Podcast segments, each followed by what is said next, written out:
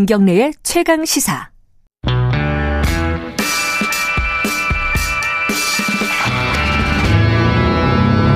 더 이상 웨이팅은 없다. 박대기의 고속 경제. 박대기의 고속 경제 KBS 박대기 기자 나와 있습니다. 안녕하세요. 네, 안녕하십니까. 최근에 이 포털 얘기들이 계속 나오네요. 네. 그죠? 뭐 네이버 얘기도 나왔다가 구글 얘기도 계속 시끄러워요. 구글 얘기가 시끄러운 게 뭐 수수료를 꽤 올린다. 네. 이게 어떻게 수수료를 어떤 수수료를 얼마큼 올린다는 거예요, 먼저? 네. 네, 구글의 인앱 결제라는 결제 방식이 있는데 이 용어가 좀 어려워요. 예, 인앱 결제. 인앱 앱 안에서 결제한다라는 음. 말인데요.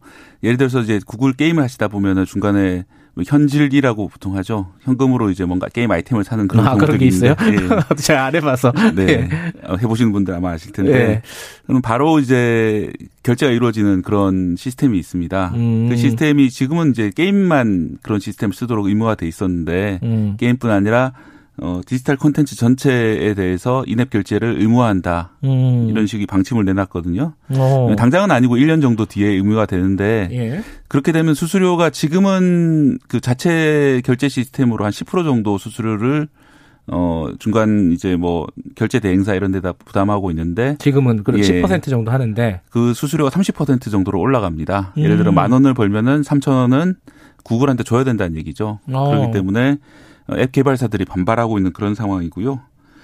그럼 음. 당연히 가격도 오르겠네요, 그죠? 그렇죠. 수수료를 많이 뛰면 당연히 소비자한테 전가를 시킬 거 아니에요. 네, 그래서 사실은 이제 음. 어, 애플 같은 경우에 앱스토어가 있고 구글은 이제 플레이가 있는데 예. 애플은 앱스토어를 통해서 앱을 설치하게 되면은 지금 지금은 인앱 결제가 다 의무화돼 있습니다. 그래서 아. 애플은 그동안 30%씩 수수료를 내고 있었는데 애플은 그렇게 하고 있었다. 네. 아하. 구글은 상대적으로 수수료가 쌌었는데 예. 애플과 같은 수준으로 올리겠다는 것이고요. 예. 어, 예를 들어서 이제 많이 쓰시는 음악 그 음원 사이트 중에 멜론이라고 있는데 예. 멜론의 무제한 음원 듣기 서비스가 애플은 15,000원인데 구글은 12,000원이었거든요. 음. 그래서 3,000원 정도 차이가 났었는데 한 20% 정도. 어, 그게 이제 구글도 애플처럼 비싸질 수 있다는 그런 아. 얘기죠. 그러니까 지금 저 같은 경우도 이게 아까 에- 멜론 말씀하셨는데 멜론, 뭐 벅스, 뭐 지니 뭐 이런 음악 네. 사이트가 있잖아요. 음악 네. 애플리케이션이 있잖아요. 여기서 결제를 할 때 밖에서 결제했거든요. 네. 앱 밖에서. 근데 네. 지금은 앱 안에서만 결제해야 되고 수수료를 구글한테 내야 된다. 네. 그럼 가격이 올라갈 가능성도 있다. 가격이 올라갈 가능성이 있다. 소비자한테는 안 좋은 거네요. 예, 소비자에게 안. 좋습니다. 예. 그래서 이게 좀 시장 지배적 그러니까 이제 독과점 상태이기 음. 때문에 그런 것들을 남용한 게 아니냐 지금 논란이 음. 있는 그런 상황이고요. 근데 이제 사람들이 많이 쓰는 앱이 아까 게임도 말씀하셨는데 네. 뭐 이렇게 배달앱 같은 거 있잖아요. 네. 거기서 이제 음식 같은 거 요새 또 코로나라서 많이 네. 시켜 먹는단 말이에요. 이것도 올라가는 거예요? 아니 수수료? 그렇지는 않습니다. 저도 처음에 그런 줄 알았는데요. 아, 이건 또 아니에요? 예, 현실의 이제 물건을 주- 사고 파는 그런 것들 어. 또 배달 시키는 것들은 앱 수수료가 따로 없습니다. 그렇기 때문에 아, 어 뭐 쇼핑몰 앱이라든지 예. 배달 앱을 쓴다고 해서 수수료 30%를 더 내야 된다. 뭐 그런 건 아니고요. 그런 건 아니고. 어, 여기 음. 해당되는 거는 이제 디지털 컨텐츠라고 해서 예. 아까 멜론이나 음원 사이트라든지 뭐 동영상 사이트라든지 아, 그리고 이제 웹툰 사이트가 해당이 되겠습니다. 예. 그런 것들이 해당이 되는데 그 외에는 이제 크게 해당이 안 되기 때문에 구글 쪽에서는 한 음. 우리나라에 쓰는 앱의 한 99%는 해당이 안 될 거다. 라고 얘기를 하는데 사실은 이제 멜론은 많이 쓰니까 음. 아니, 근데 그거 있잖아요. 저, 뭐죠. 동영상 OTT 서비스. 예를 들어 넷플릭스나 네. 왓챠. 뭐 이런 것들은 해당이 되겠네요. 그것도 해당이 됩니다. 아, 그것도 올라갈 가능성이 있겠네요. 예, 올라갈 그러면. 가능성이 있습니다. 아, 야, 이거 소비자들한테는 영향이 음. 꽤, 꽤 미쳐지는 건데. 근데 구글이 네. 아까 그랬잖아요. 그 애플은 지금까지 하고 있었는데 구글은 안, 하, 어, 그 수수료를 30%씩 안 뗐다. 네. 근데 왜 갑자기 이렇게 정책을 바꾼 거죠? 어, 일단 이제 애플에 비해서 상당히 이제 매출이 훨씬 더 많은데 이익이 적었거든요. 아. 그 이유를 자기들이 분석해 보니까 인앱 결제. 예, 인앱 결제를 애플은 의무화하고 있는데 우리 자기들은 의무화하지 않아 가지고 예. 어, 수익이 적었다 이렇게 판단을 한 것 같습니다. 음. 그래서 이제 이렇게 번 돈으로 안드로이드 생태계를 발전시키는 데 쓰겠다. 이런 게그 아. 구글의 그런 전략이고요. 예. 어, 구글은 회사 이미지가 상당히 좋은 편이었죠. 사실은 그 돈비 이블이라고 구글 모토가 그래요? 나쁜 짓을 하지 말자라는 모토가 있었거든요. 그, 예. 그런 착하게 살자랑 좀 비슷한 거네요. 네. 그래서 이제 우리나라뿐만 아니라 세계적으로 이미지가 괜찮은 편이었는데 예. 이렇게 수수료 그러니까 수수료가 발생하는 인앱 결제를 강제한다고 해서 상당히 좀 음. 반발이 있는 상황이고요. 네. 좀한 가지 팁을 드리자면은 이렇게 수수료 강제된다고 해도 피해 나가는 방법은 지금은 있습니다. 어떻게? 예를 들어서 넷플릭스 같은 경우, 넷플릭스나 OTT 같은 경우에는 그 인터넷으로 그냥 가입을 하고 어. 그러니까 웹페이지나 이런 데 컴퓨터에서 가입을 하고 거- 예. 보기만 스마트폰에서 보면은 아. 그 결제 시스템을 꼭 이 안드로이드를 안 써도 됩니다. 아. 그런데 이제 이렇게 될 수 있는 시스템이 있고 또 안 돼, 오로지 이제 핸드폰에만 가능한 서비스들이 있기 때문에 음. 뭐 경우에 따라 좀 다를 것 같습니다. 지금은 어쨌든 뭐 인터넷으로 결제를 하든 데스크탑이나 이런 걸로 네. 결제를 하든 어, 앱으로 결제를 하든 똑같은데 네. 나중엔 이게 또 차이가 생길 수도 네, 있겠네요. 앱으로 결제하면 그죠? 더 많이 들기 때문에 음. 어, 좀 팁을 드리자면은 인터넷으로 가입을 하신 다음에 음. 앱으로 쓰시면 지금은 피해 나갈 수 있는데 그것도 이제 구글이 더 많이 장악하다 보면 언젠가는 그런 것도 막히지 않을까 그런 게좀 음. 우려, 우려스럽습니다. 근데 아까 그 말씀 하셨잖아요. 이게 약간 독과점의 횡포다. 네. 뭐 이렇게 볼 수도 있잖아요. 네. 우리 소비자들 입장에서 보면은. 근데 이걸 정부에서 어떤 규제라든가 이렇게 할 수는 없는 건가요? 예. 그 안드로이드 시스템은 우리나라 이제 갤럭시라든지 LG라든지 이런 폰의 한 거의 100%가 다 안드로이드를 쓰고 그렇죠. 있죠. 예. 그렇기 때문에 사실상 애플 쓰는 사람 말- 말고는 전부 다 안드로이드 시스템을 쓰고 있다라고 음. 보이기 때문에 우리나라 시스템을 전체적으로 독과점하고 있는 걸로 보이는데요. 네. 그래서 정부에서도 실태 조사를 벌이고 있습니다. 이 음. 최경 과기부 장관이 국감에서 한 발언인데요. 실태 조사를 이달 말까지 끝낼 거라고 이렇게 밝힌 상황이고요. 네. 또 공정거래위원회에서도 실태를 뭐 지켜보고 있다 이렇게 말을 했는데 아직은 뭔가 구체적인 법적 조치에 들어간 건 아닌 것 같고요. 실태 조사를 한 다음에 아마 조치를 할 것 같은데 네. 어 좀 상당히 이용자들이나 특히 앱 업계에서는 상당히 말이 많이 나오고 있는 그런 상황이고요. 예. 그런데 우리나라뿐만 아니라 미국에서도 이 인앱 결제 강제가 논란이 되고 있습니다. 아, 그래요? 우리만 네. 그런 게 아니군요. 네, 그렇습니다. 예. 포트나이트라는 인기 게임이 있는데 이 네. 게임 개발자 같은 경우는 30%를 인앱 결제를 해야 되기 때문에 예를 들어서 게임 회사 매출이 이제 100만 원이면 30만 원을 다 가져가는 거 너무 부당하다. 음. 그래서 자기들은 자체 결제 시스템을 쓰겠다. 이렇게 했더니 어, 퇴출을 시켜 버렸어요. 안드로이드 그 플레이 그 구글 스토어에서 플레이스토어 퇴출됐고 또 허허. 어, 애플도 이제 앱스토어에서 퇴출을 시켜 버려서 이게 부당하다. 그래 소송이 지금 걸려 있는 상황이고요. 아. 또 이제 미국 하원 법사위의 반독점 소위위원회에서 예. 최근에 이제 조- 조사 보고서도 냈는데 인앱 결제 강제화로 인한 수수료 30%가 개발자의 혁신을 저해하고 소비자의 가격 부담을 키운다라고 이렇게 분석을 했습니다. 음흠. 어 아까도 이제 미국 대통령으로 바이든이 지금 유력한 상황이다 이렇게 음. 말이 나왔는데요. 아 물론 이제 마지막에 뒤집힐 수도 있습니다. 지난번에 이제 힐러리와 트럼프가 붙었을 때도 네. 힐러리가 될 거라고 다 90% 이상 미국 매체들이 다 장담을 음. 했었는데 마지막에 뒤집히는 것처럼 뒤집힐 수가 있는데 어쨌든 바이든이 유력한데 바이든이 집권할 경우에는 이 구글 같은 공룡 기업들의 이제 독점 행위에 대해서 대대적인 조치를 벌일 걸 좀 예견이 되고 음. 있거든요. 내돈 네. 정책들이 그렇습니다. 예. 그렇기 때문에 미국에서도 이게 논란이 되고 있고 앞으로도 논란이 될 것 같습니다. 우리나라만 부당함을 느끼는 그런 상황이 아니고 음. 우리 정부도 좀 더 적극적으로 이 독과점 상태의 남용 혐의에 대해서 좀 더 조사를 할 필요가 있어 보입니다. 어, 갑자기 미국 정부를 응원하게 되는. 이게 30%는 일단 퍼센티지가 너무 높아요. 수수료가 30%는 너무 과하다. 이런 느낌이 30% 있습니다. 정도 중에 이제 10% 정도는 결제 대행사나 이런 데 나간다고 치더라도 어, 나머지 한20% 정도를 음. 자기들이 가져가겠다는 건데 네. 상당히 이제 큰 금액이죠.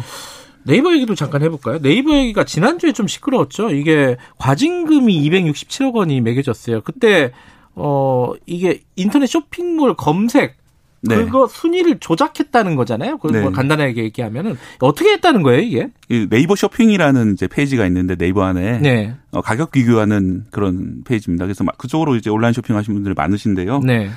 어 그러면 이제 검색을 하면은 처음에 이제 물론 가격 순으로 정렬을 하면은 가격 순이 정렬이 되지만 처음에 이제 검색을 하면은 가격 순이 아니라 자기들 추천하는 식으로 정렬이 되거든요. 네. 거기에 보면은 이제 옥션이나 지마켓 11번가 같은 오픈마켓 제품도 올라오지만 어, 스마트 스토어라는 네이버 자체 서비스 오픈 마켓도 올라옵니다. 네. 그런데 이 옥션이나 지마켓보다 스마트 스토어가 더 수- 위에 수- 윗순위로 올라올 수 있도록 네. 조작을 했다. 이런 것들이 공정거래위원회의 입장인데요. 음, 이 검색을 하면은 알고리즘으로 점수를 매겨서 위에서부터 배열을 하는데 이 자체 샵이 아닌 경쟁 오픈마켓 상품에 대해서는 가중치를 낮게 부과하는 방식으로 노출 순위를 인위적으로 내렸다. 네. 이런 이런 식으로 이제 또 이제 오픈마켓 상품은 페이지당 일정 비율 이상을 노출을 보장하는 방식을 도입했다. 뭐 이런 음. 것들이 적발이 됐습니다.